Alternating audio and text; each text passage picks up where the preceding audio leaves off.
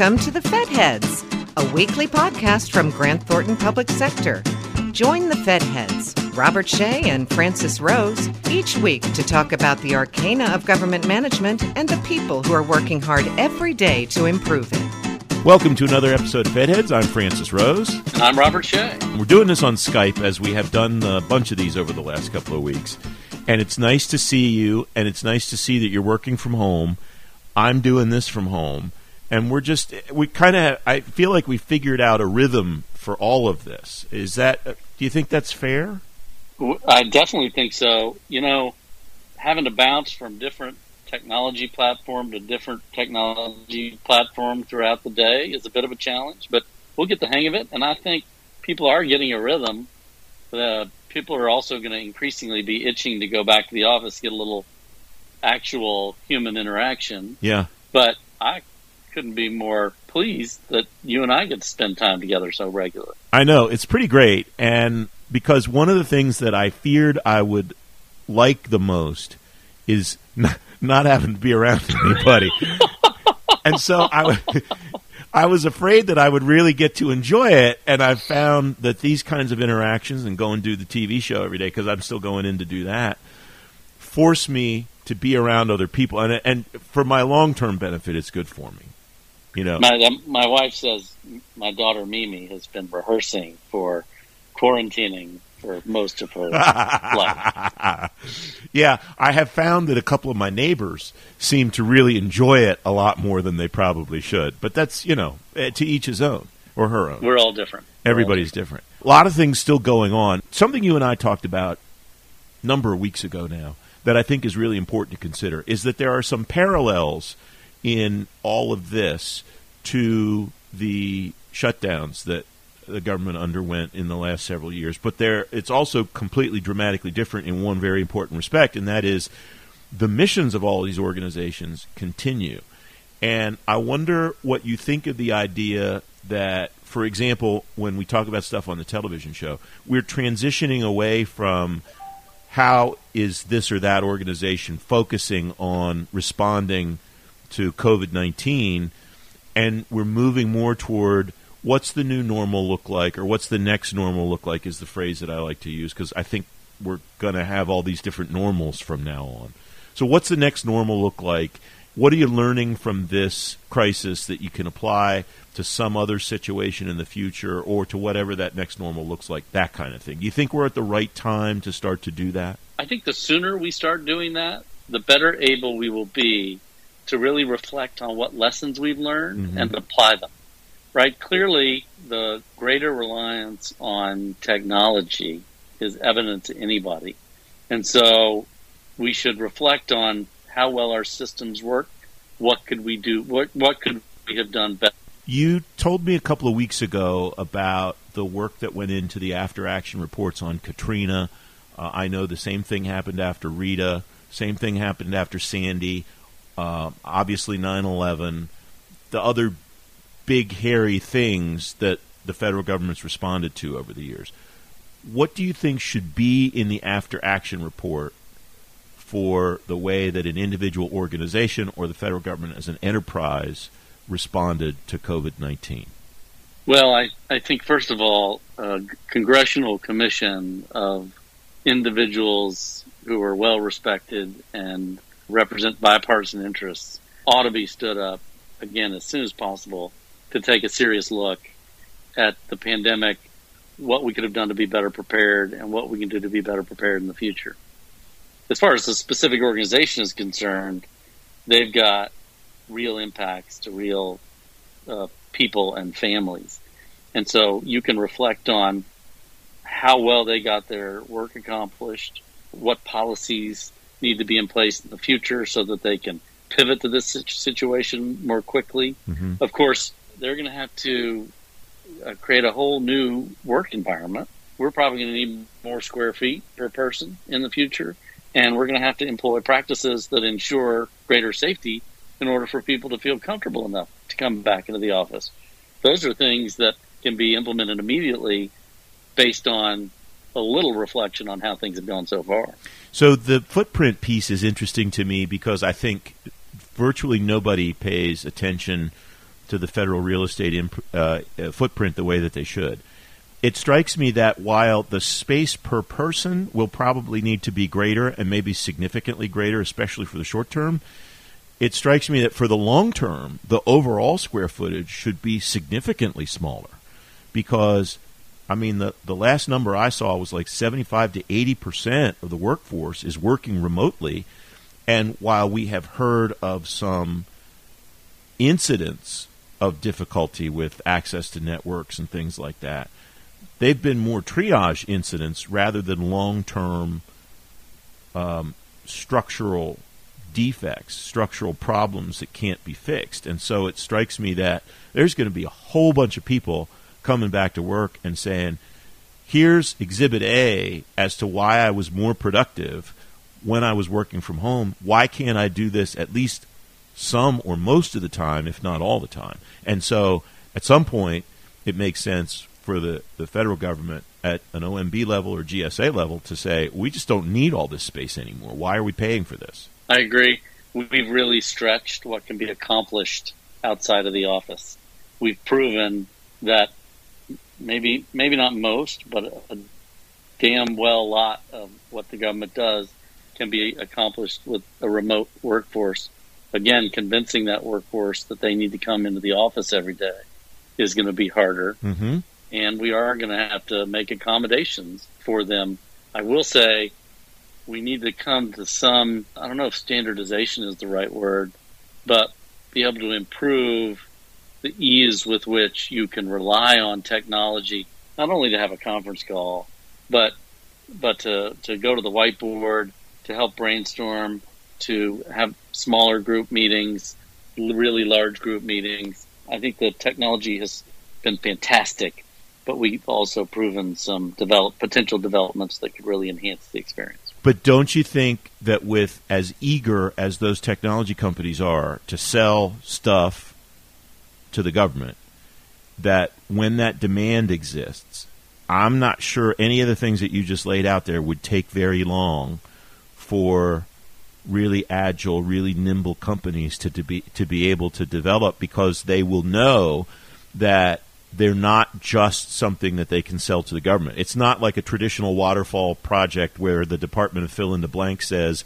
we want to commission brand new software that nobody's ever used before and nobody else is going to use to have a meeting for 500 people.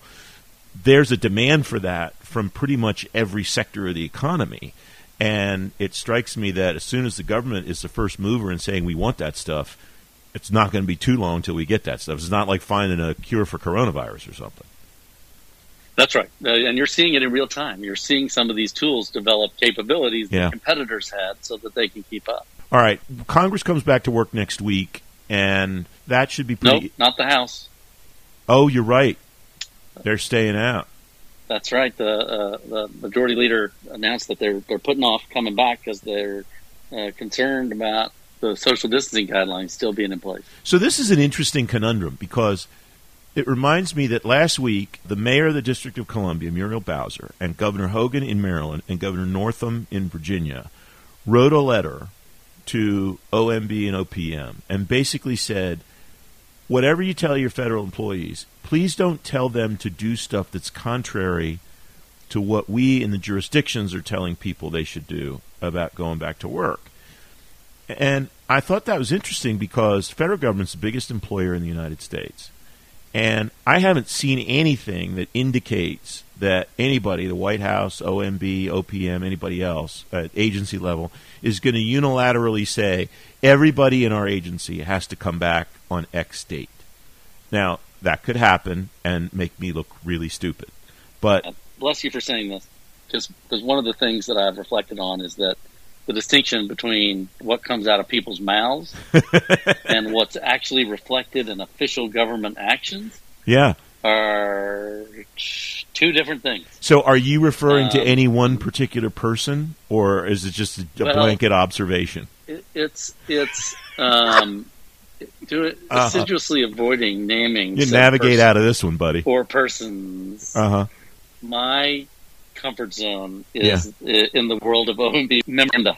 You can you can see caution and order and reflection in the instructions that OMB has laid out to federal agencies, even though they've had to do it in record time. Speaking of doing something in record time, Congress is going to have to figure out in record time how they're going to do budget markups, National Defense Authorization Act markups, uh, Uh, every other kind of authorization markups, and so on. The Senate tried paperless hearings and then gave up after a period of time. And I somebody else can reflect on the success or failure of that. I'm not going to. I don't know enough about it. But they're going to have to figure out what their next normal is too, don't you think? Because there's still some really big rocks they got to push up the hill. I, I really do. And those are those congressional institutions are hard to adopt new practices. But I do think it behooves them to figure out ways to get the nation's business done in the middle of a global pandemic, lest we lose a huge swath of our elected leadership or not get the work done. Those are not the only two choices mm-hmm. we have. So uh, it, it's perfectly reasonable to me. You know, the uh, Supreme Court actually went to um, uh, virtual hearings, uh, which were um, uh, played uh, um, over the internet for the first time. Yes. Um, so uh, we are seeing historic moves in some of these arcane institutions. Arcana is what we're all about. That's right. It's right at the beginning of every single episode of this program. It's very exciting.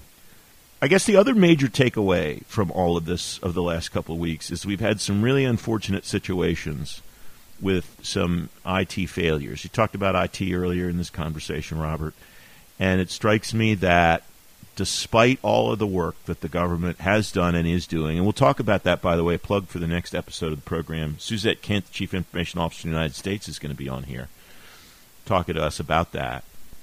There have been some really tough situations. I'm trying to be diplomatic. Mm. Tough situations for agencies to deal with in the response to COVID 19 and in the distribution of the benefits that Congress provided to the nation for relief and so on.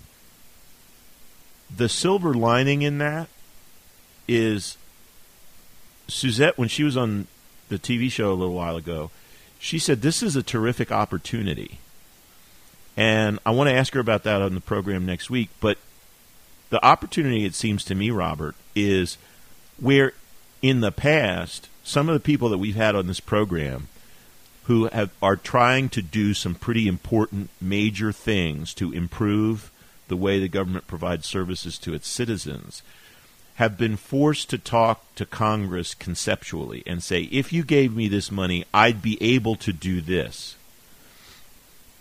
Maybe the track record has not been that great, and maybe the concepts or and or maybe the concepts have been concept so conceptual that it's hard for a member to say, well, do I really want to vote for $50 million for that, that I don't even know if it's going to turn out?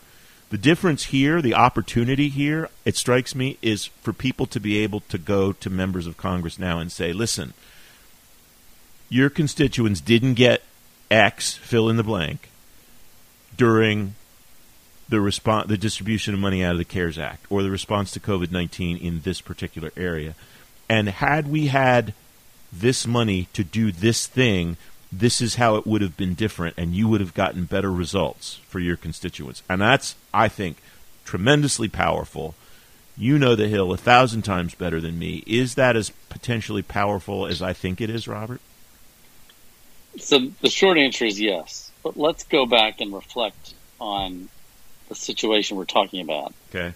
A lot of unemployment insurance systems built on COBOL, a dying computer language, uh, dead, are having to provide new amounts of money to historic doesn't even begin to describe the number of increased applications for unemployment benefits. The Small Business Administration is their workload increased a hundredfold. That they've delivered 14 years of loan volume in 14 days. Yet not 100%, a 100 times. That's right. It's incredible. it is incredible, and we should laud the public servants and the systems in which they operate for actually stepping up to that challenge. Having said that, there have been data breaches. You can't find people to fix these systems. And so I agree with you. Let's not let a good crisis go to waste. Let's use this as an opportunity to say we, we can do better. There's more investment that can be put to really good use to ensure the government's not only prepared for regular order, but the next crisis, which inevitably is coming down the pike. I'm trying to think of some good analogy like the silver lining behind the dark cloud. You just laid out what I see as the dark cloud, which is there's going to be another something like this someday. And it's probably not going to be as long as people think it's going to be. It's, it might not be another pandemic. It might, might not be another public health crisis. But something really big is going to drop in our laps, and we're going to have to deal with it. And I appreciate getting your insight into the best way to try to manage out of this. The weekly check in, you doing good? You hanging in there on all this stuff? I'm doing great. Yep, girls are great. All's well. Looking forward to another week, another month, another couple of months. Who knows? Thanks for listening to the Fed Heads, brought to you by Grant Thornton Public Sector. All of the resources talked about during the episode are available in the episode description. We'd love to hear from you.